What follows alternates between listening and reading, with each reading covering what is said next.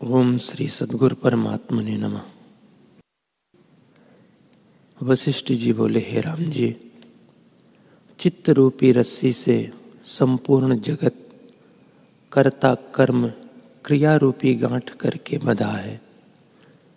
जैसे एक जंजीर के साथ अनेक बंधते हैं और एक तागे के साथ अनेक दाने पिरोए जाते हैं, तैसे ही एक चित्त से सब देहधारी बंधे हैं।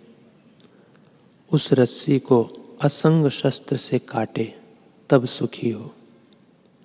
हे राम जी चित्त रूपी अजगर सर्प भोगों की तृष्णा रूपी विष से पूर्ण है, और उसने फुंकार के साथ बड़े बड़े लोक जलाए हैं, और शम, दम धैर्य रूपी सब कमल जल गए हैं।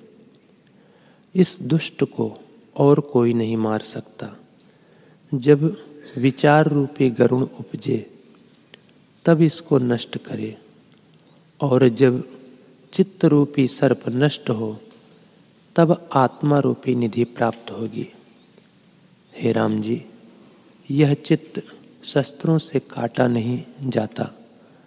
न अग्नि से जलता है और न किसी दूसरे उपाय से नाश होता है। केवल साधु के संग और सत्य शास्त्रों के विचार और अभ्यास से नाश होता है।